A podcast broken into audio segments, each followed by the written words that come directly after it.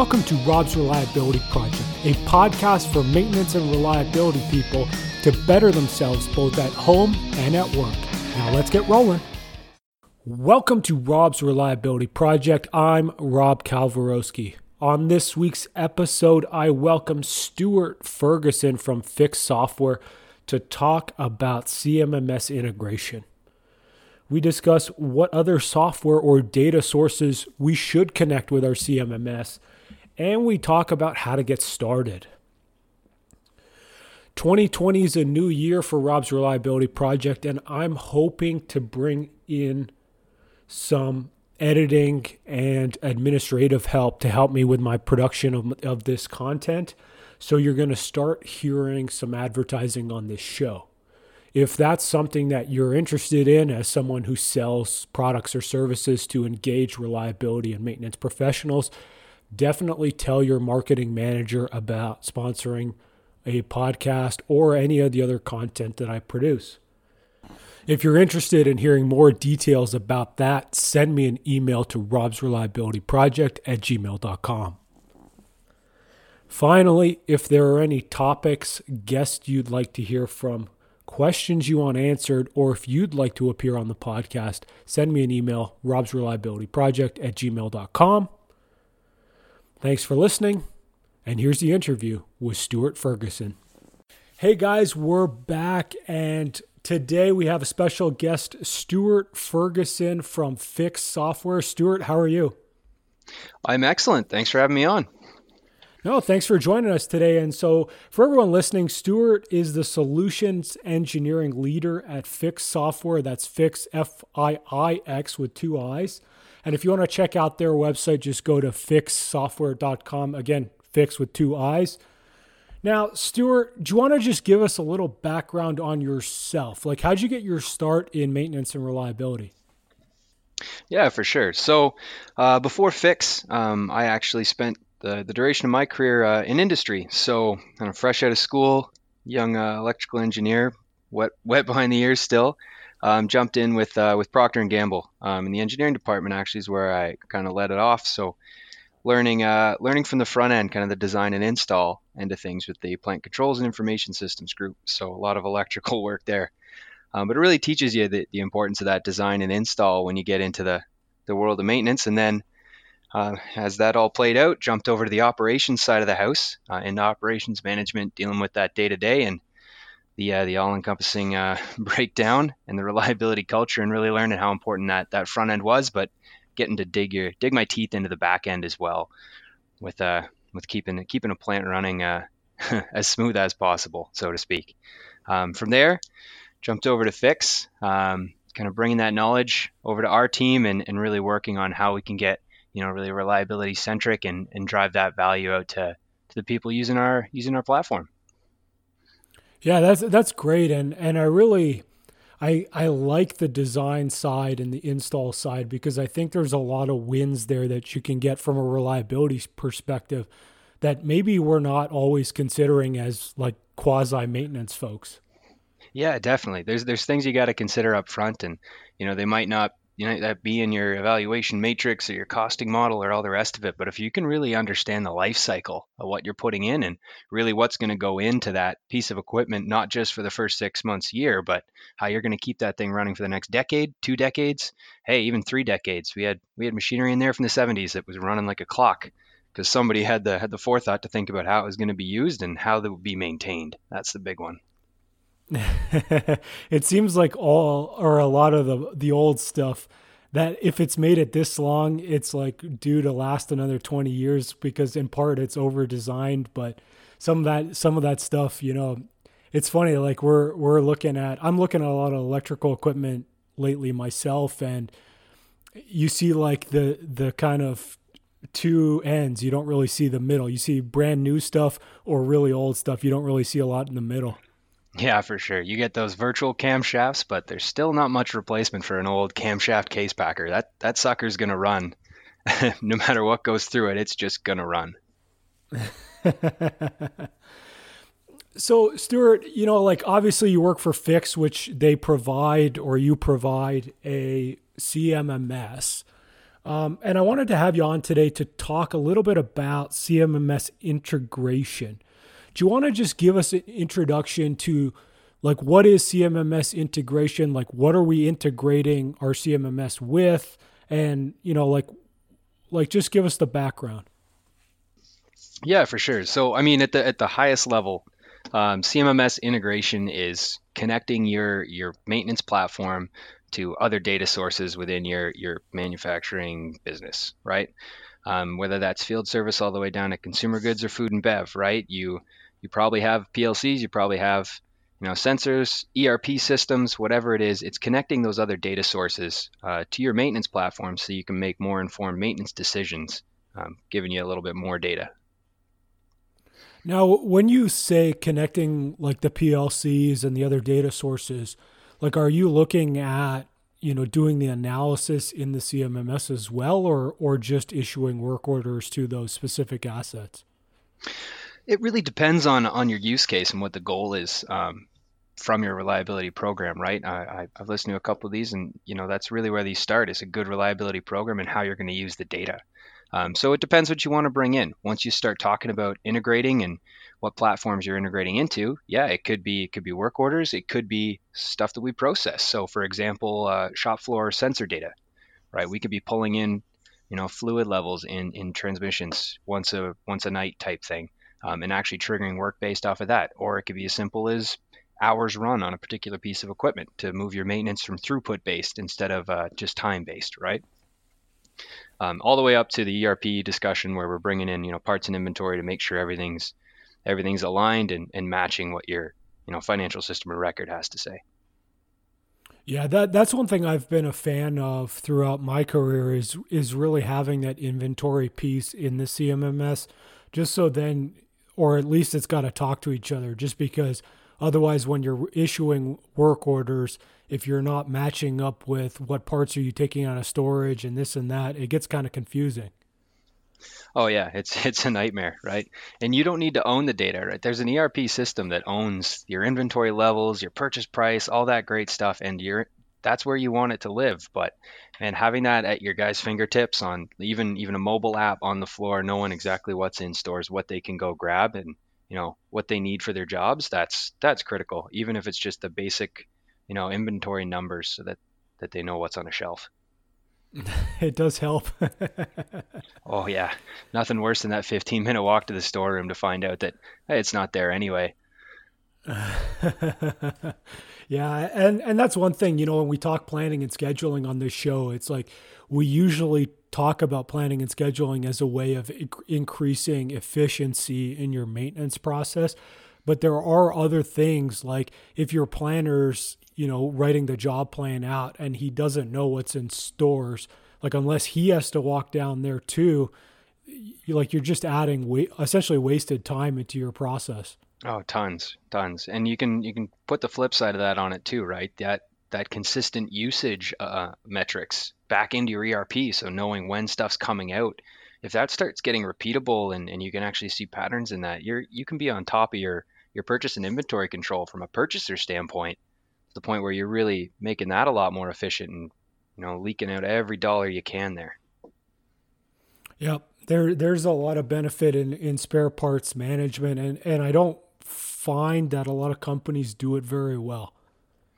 No, it's it's something that they're starting to look at, and they're putting more of the uh, the supply chain emphasis on it, right? There's really, really good supply chains when you consider raw materials in and finished product out. And I mean, it's a longer time span, sure, when we look at maintenance, but M R O spares can be treated very similar in a lot of cases. And that really frees up that it's that uh, all, all important free cash flow metric. So you touched on a few in terms of, you know, connecting our C M M S to an E R P or to the data sources from the floor. Like, is is that it, or are there any others? Like, what's the what's the kind of the complete list? Oh, the complete list is, what is it? What's the use case? Let's make it work. Um, but the most common ones that we see uh, revolve around the E R P system and then plant floor data.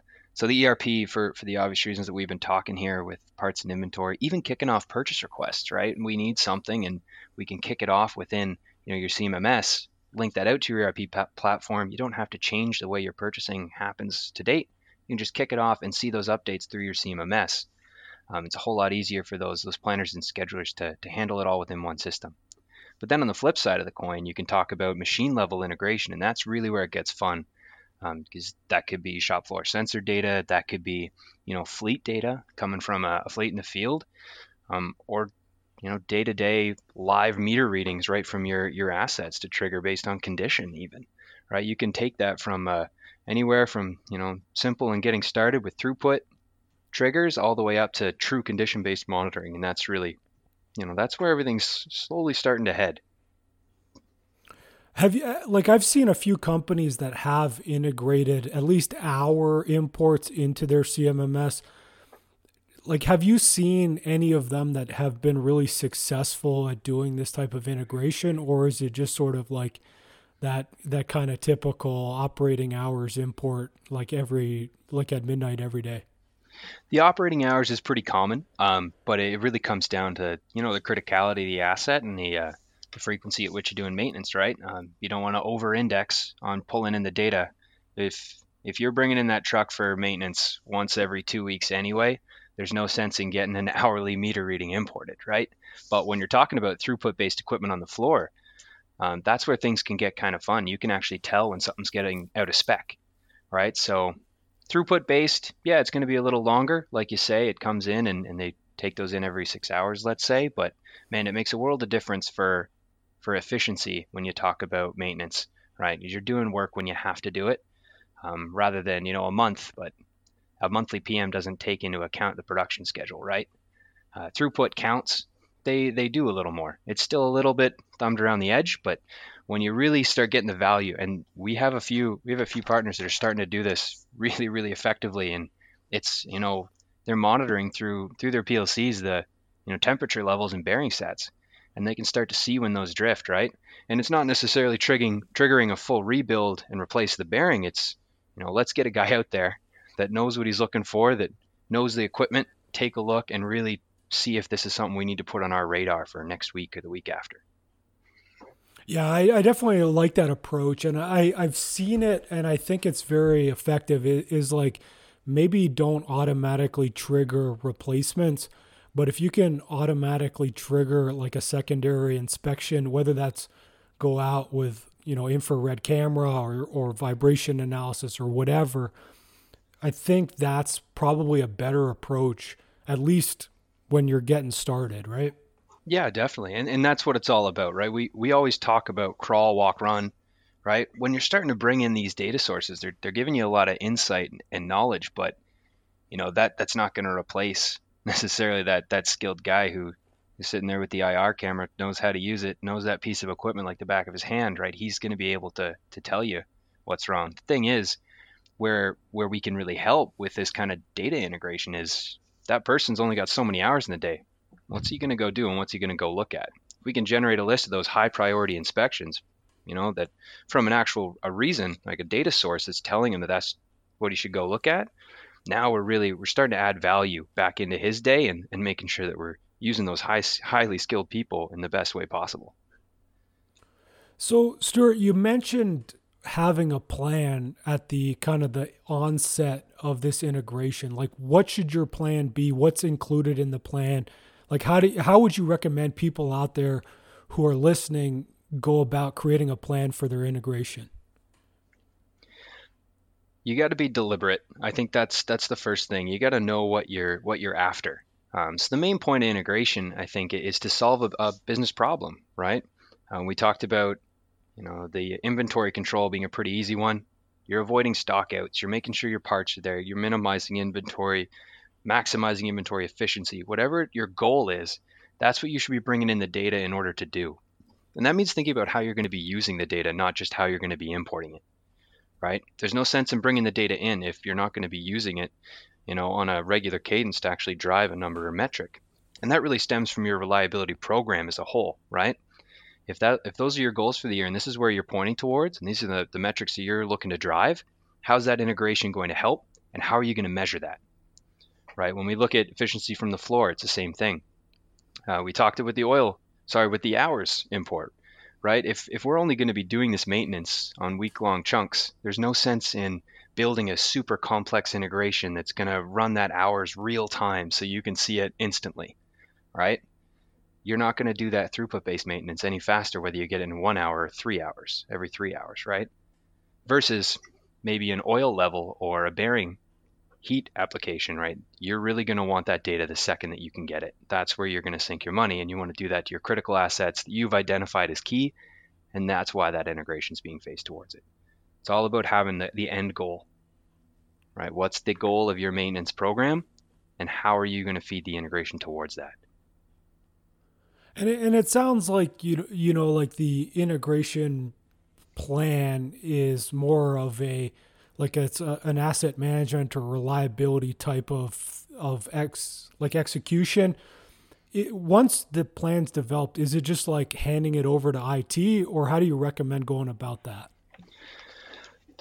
I mean, they're definitely stakeholders. You're going to have to get a lot of people involved. Um, your I T group for sure, right? They're gonna they're gonna be able to help you walk through how how these systems interplay. Um, you also want to work with those, you know, those vendors of those systems that you're working with, right? Um, When you're talking about, you know, a C M M S, you know, make sure you got a good partner on the other end that's going to be able to help you out, you know, having those discussions and, and looking at those endpoints and how we're going to consume the data or export the data, whatever that looks like, right? Same on the, the other side of the coin, right? Get the get those third parties involved, make sure that they're aware.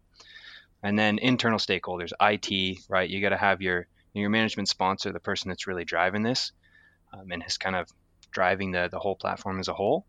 Um, and then you're going to get all those folks in, on the line, get it scoped, have a solid plan, put milestones against it, and go execute, right?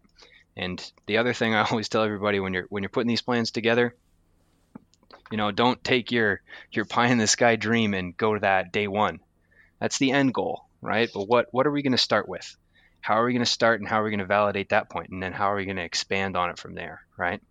There's somewhere to get to, but you know, jumping over there all at once probably isn't the best thing for your maintenance team. Let's, you know, take a step back and make sure we're planning that correctly and taking it off in chunks that we can we can really bite bite down on and get to the to the root of.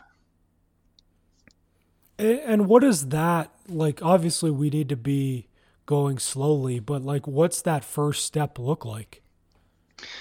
Yeah, and I don't wouldn't even say slowly. I would just say, you know, deliberately.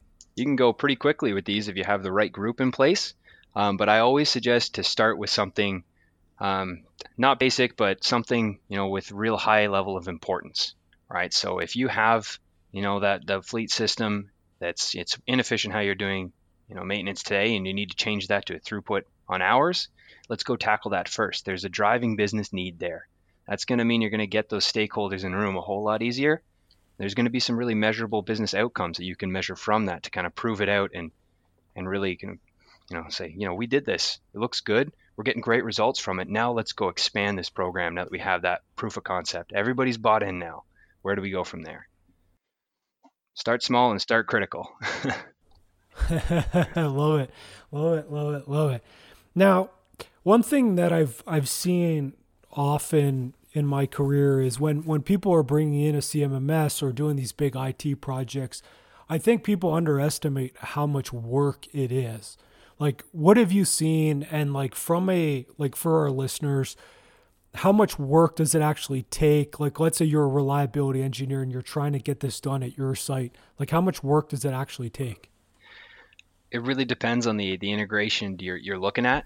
Um, but it can be, it can be fairly intrusive in some cases, right? Uh, what I would say is you're going to want to find a partner you can work with. Um, taking it on alone is, is awful tricky, right? Uh, but you have vendors and you're using their their softwares and their systems, and, and they understand them really, really well. So if, if you can make sure you're aligned with some vendors that are going to support you through that, it's going to make it a whole lot easier on your end. Um, and often it's something, you know, they'll partner with you on and help you help you build out and get rolling. Um, that's the that's the big one. It's partnerships and, and resources, but it's not it's not a small lift. Um, Under no conditions is it a small lift, right? You could be doing anything from one sensor to, you know, the whole data lake and trying to pull over, you know, an endless supply of P L C tags, and it's just it's not going to go well. Um, so lean on lean on all the help you can get, because uh, people are surprisingly willing to help with this kind of stuff. It's exciting. Yeah, I, I, I find that the vendors, for the most part, are are extremely helpful, regardless of what you're really trying to do. Like, I've worked with a bunch on spare parts stuff, on purchasing new equipment, not really so much from the I T side or like the, you know, C M M S integration, but I've always received, you know, great support. And I think people, not only should they reach out, it's like you would be kind of making a mistake if you don't. I completely agree. You you would be. You'd be doing yourself a bit of a disservice. Don't get me wrong. I think you're going to get it done one way or another if you get your mind to it. Um, but hey, it's going to be a whole lot easier if you got somebody on the other line that, that can help out. And and I think, at least in, from my viewpoint, you're seeing that a lot with uh, a lot of these industry-focused companies that are coming in and working with industry. They're they're realizing that, you know, the way it was done was really, really high-quality customer service. Um, and we're talking like equipment and, and vendors and that kind of thing, but software shouldn't be any different, right? Um, it's, it's a mission critical application, right? You're, you're tied to downtime and numbers, and an hour of downtime can make or break a whole lot of results. Um, so that kind of customer success needs to be pretty, needs to be strong, right? It's got to be a partnership. You got to have the same goals in mind, and, and you got to have a team that's willing to help you get to those goals. And so, like, if a customer approached you guys at Fix and was like, you know, I want to help with my C M M S integration, and maybe they have a plan together, like, what does it look like on your end? Like, are you helping them with the I T side? Are you helping them with the strategy? Like, what are you helping them with?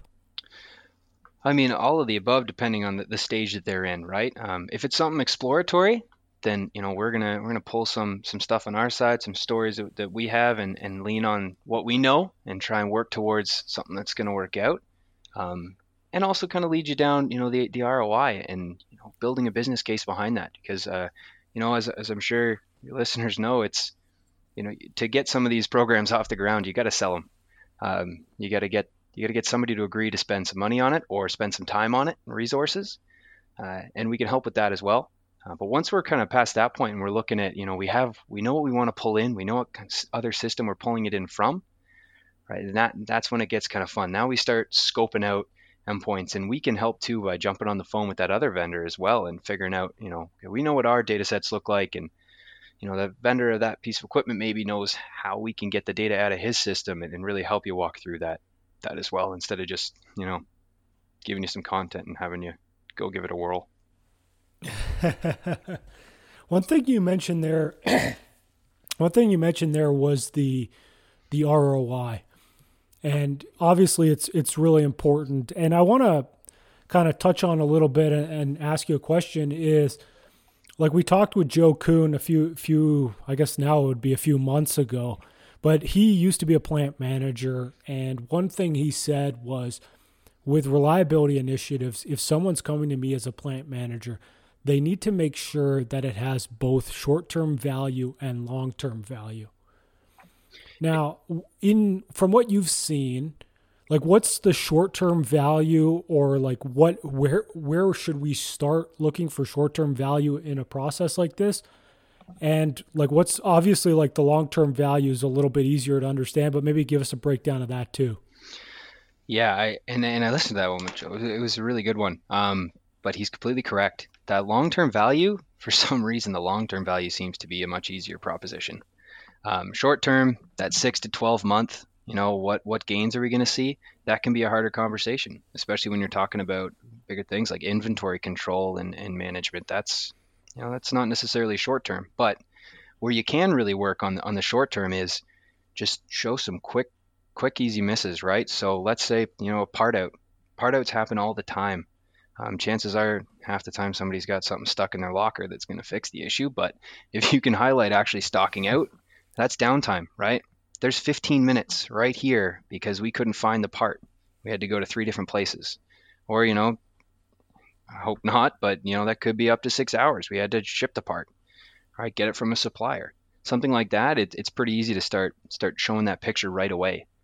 Um, another good one is throughput-based. So when you're talking about throughput-based maintenance, if you can overlay a production, you know, a production calendar with actual runtime and then your scheduled maintenance levels and show, you know, in eleven months, you know, twelve months, instead of doing this twelve times throughput based, we're actually only doing it ten or eleven, right? And that could be, you know, a series of belts, pneumatic cylinders, whatever it is, there's cost associated there. But the big thing is buy-in, right? If you got the, the guys on the floor asking for it, it's going to make their lives easier. It's going to improve wrench time, and it's going to improve wrench time immediately. Um, then you're really going to, you're going to have some quick gains there. And, and like you mentioned, buy-in from the shop floor, like what are the benefits for a maintenance guy to have the data all sort of in the same repository? Mm-hmm. It's, it, it's better day to day, right? Uh, if he knows he's going the right places based on an actual, you know, not just a, a schedule or because somebody said he should go check something out, but because the data is telling him that there's an anomaly here and you should go take a look, or, you know, we've put, you know, X thousand cartons through this machine. Uh, it's time to go replace this because we know it's going to fail soon. Uh, that's a different kind of urgency, right? And you know, you're doing the right, the right work in the right places. And then, I mean, the parts is, we've gone over the parts time and time again. That, that one, you know, is the part there? Do I have to go find, do I have to go find it somewhere else? Is it a purchase process we need to start now? What storms it in? Bin, aisle, row, endless, right? It's going to save them a whole lot of time. Um, and, and time's key, right? Everybody wants to do a good job, um, and no one wants their machinery down, right? So faster you can get her, get her back up, or better yet, you can stay on top of that so you don't get that breakdown. That's going to impact everybody. That's reliability. Yeah. So one thing that I've seen over the years a lot is a lot of people struggle with data quality in their C M M S. Like, how do you recommend people go about ensuring that data is high quality? By integrating it. uh, but to be honest, you want to you want to pick those critical pieces of, of data that need to be high quality. And if you can get them directly from the source, um, in case in, instead of, you know, human entry or or some kind of import export type thing. If you can get that data directly from the source, it's going to come right from that point of truth, and it's going to be reflected the same way in the C M M S, right? Um, for example, meter reading entries, right? You got guys going around and putting in meter readings, um, and you know, they could be doing fifteen, twenty, fifty, right? That's a whole lot of, it's a whole lot of entry for somebody. It's good that they're by that equipment and taking a look at everything, but man, if somebody's entering a hundred of those a day, you can't really blame them for getting one of them wrong. But if those are critical, and if you're basing your maintenance off that, there's a strong argument there to integrate it, because then we're going to get that data directly from the machine, right? And that's the same data the machine's getting, um, and that's going to give you that that true value. Same with uh, same with parts and inventory, right? If you got to have that right, you need that spare in. Um, integrate that with the E R P. We're going to have those numbers accurate, and it's going to make the the guys' lives a lot easier too, right? They're not going through and manually entering all this stuff. They're not entering those meter readings. They can focus on completing their task list, putting in good quality notes, right? Better yet, if they got the app, just take some photos, attach it to your work order, um, and really get that that data transfer going, that clean, consistent data input to the C M M S. But anything that's critical, let's integrate it. Just get it from the true, that source of truth. Yeah, I like it. And I also, you know, I like the app as well, but it's, it's funny. It's this morning I posted a quote from Gerard Wood, and um, he was talking about this time where he was at a site and they had this wire failure. And what had happened was, you know, this wire is supposed to last two years and about eighteen months in, it failed. And so they were doing a root cause analysis on it, and they found that the inspection work orders, there had been two or three times that they had noted that some of the wire has been fraying, and essentially nothing had happened. And so Gerard was really talking about like the R C A, and one of the outcomes of the R C A was like, oh, we have to redesign the whole wire system. For me, like, obviously it's a broken process. Like, what does that feedback process look like to you? Like, when someone puts notes into a work order, like, where should it go to ensure that that, like, that clearly should trigger work? Oh, it definitely should.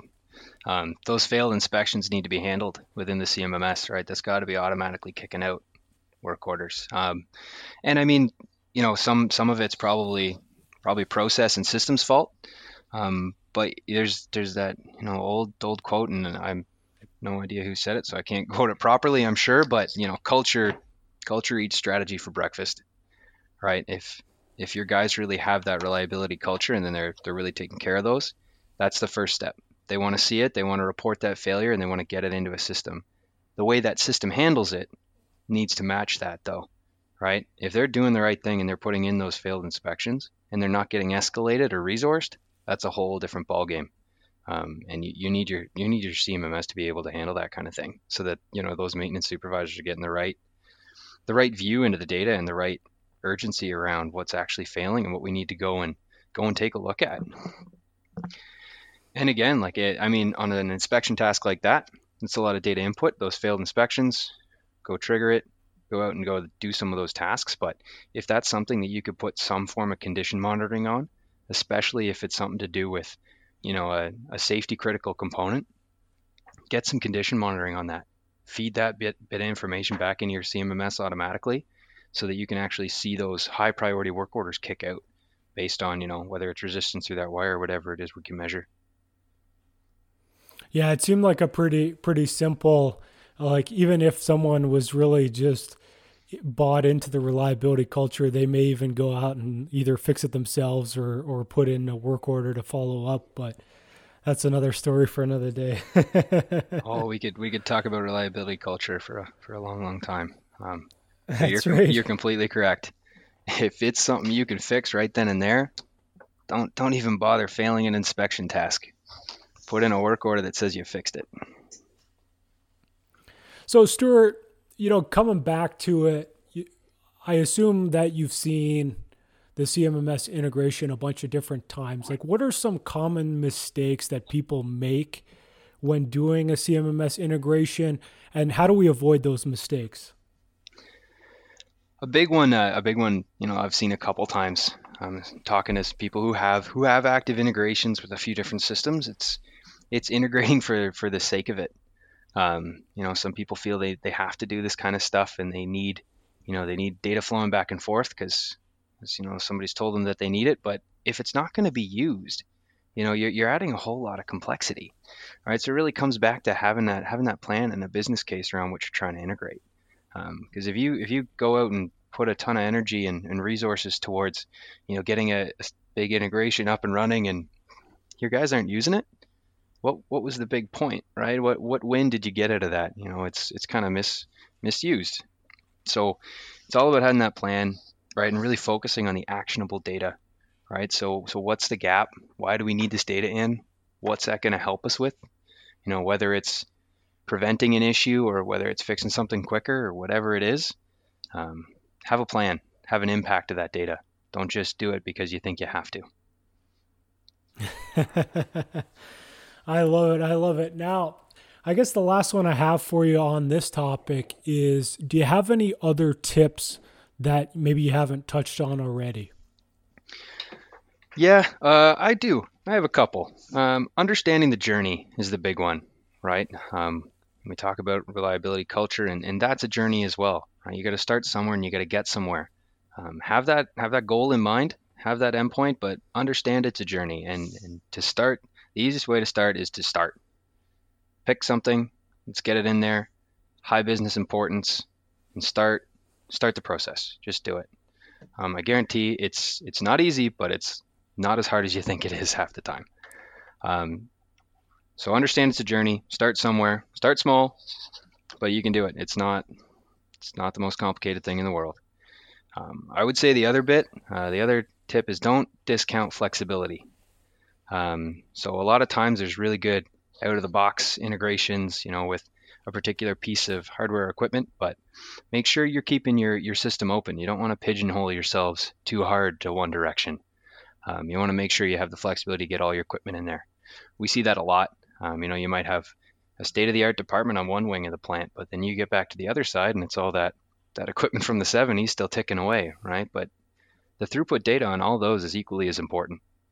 Right, there's a, I'm sure there's a great historian level data lake somewhere that you can go and integrate that new machinery to, but you're going to need your systems to be able to ramp back down and go get that data from those older pieces of equipment as well. Yeah, that, that sounds like more of a challenge than the new stuff. It can be, it can be for sure. But you know, there's a lot of, there's a lot of tips and tricks and strategies we've done uh, and we, we've done quite successfully with a few of our partners around how to get that into the right format, right, from the right places, and you know, through the right firewalls as well, uh, to make sure you're using that effectively. But as long as the sensors are there, we can get the data. And if the sensors aren't there, well, good news, those are getting a whole lot cheaper and easier to install as well.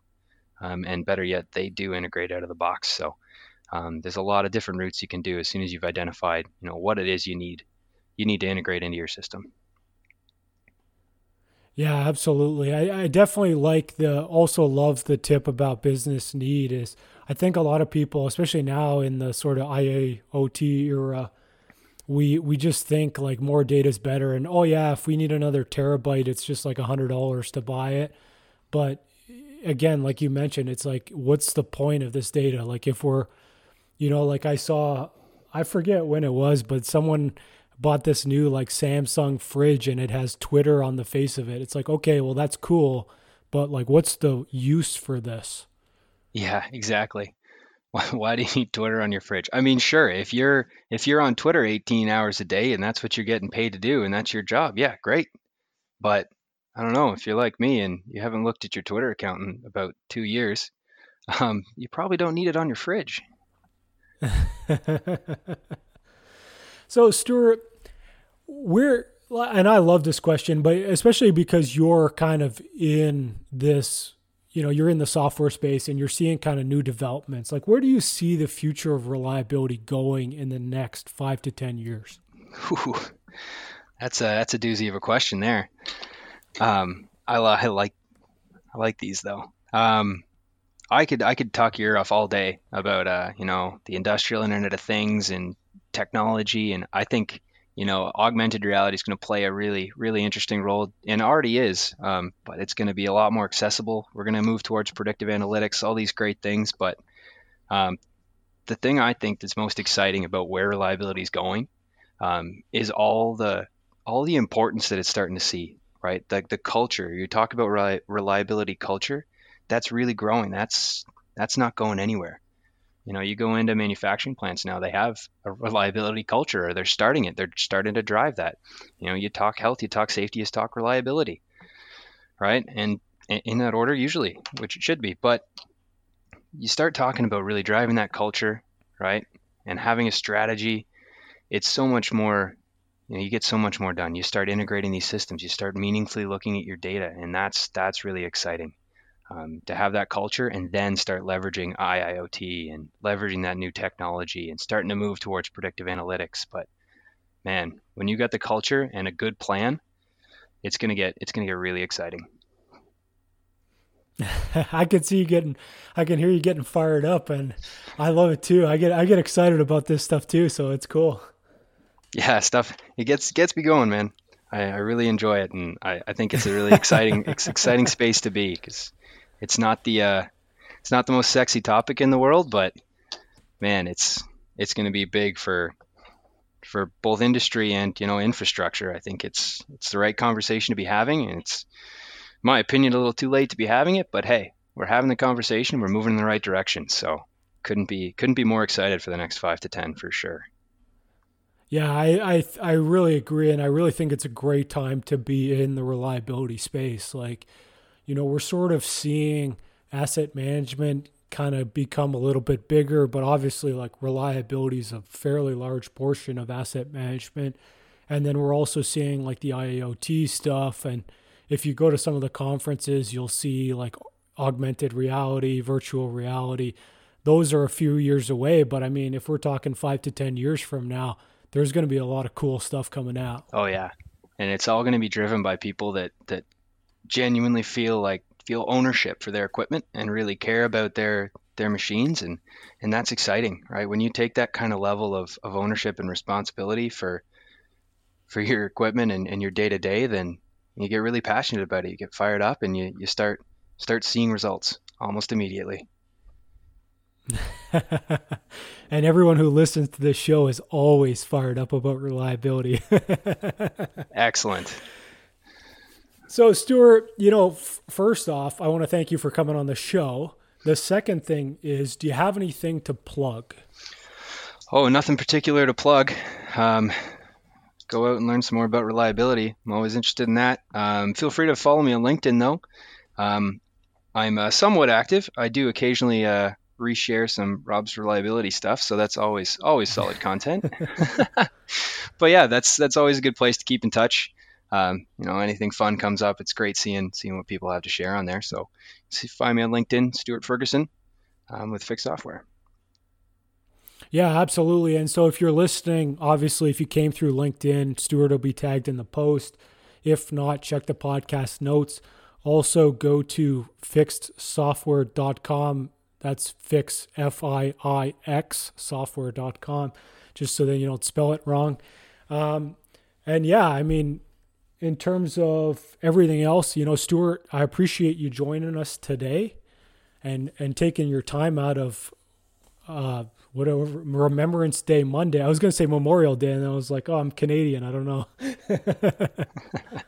Yeah, it's uh, it's a beautiful Monday here in snowy Toronto, but hey, I really appreciate the time. It's it's been great. Um, it's been awesome coming on.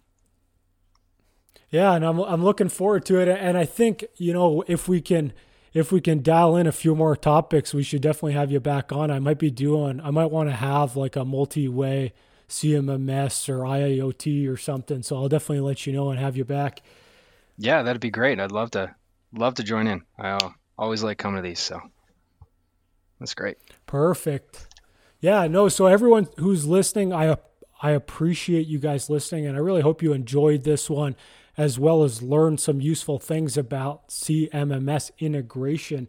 I know I did. I, I wasn't really sure about some of the I T stuff, and you know, as a as a true mechanical engineer, you just hand that stuff off and run as fast as you can. Well, we're we're here to help. Hand some of it off to us. How about that? That's right. and so, and so, you know, I really appreciate you guys listening. If you haven't yet, subscribe to Rob's Reliability Project on your favorite podcast platform. Thanks for listening, and we'll see you all next week.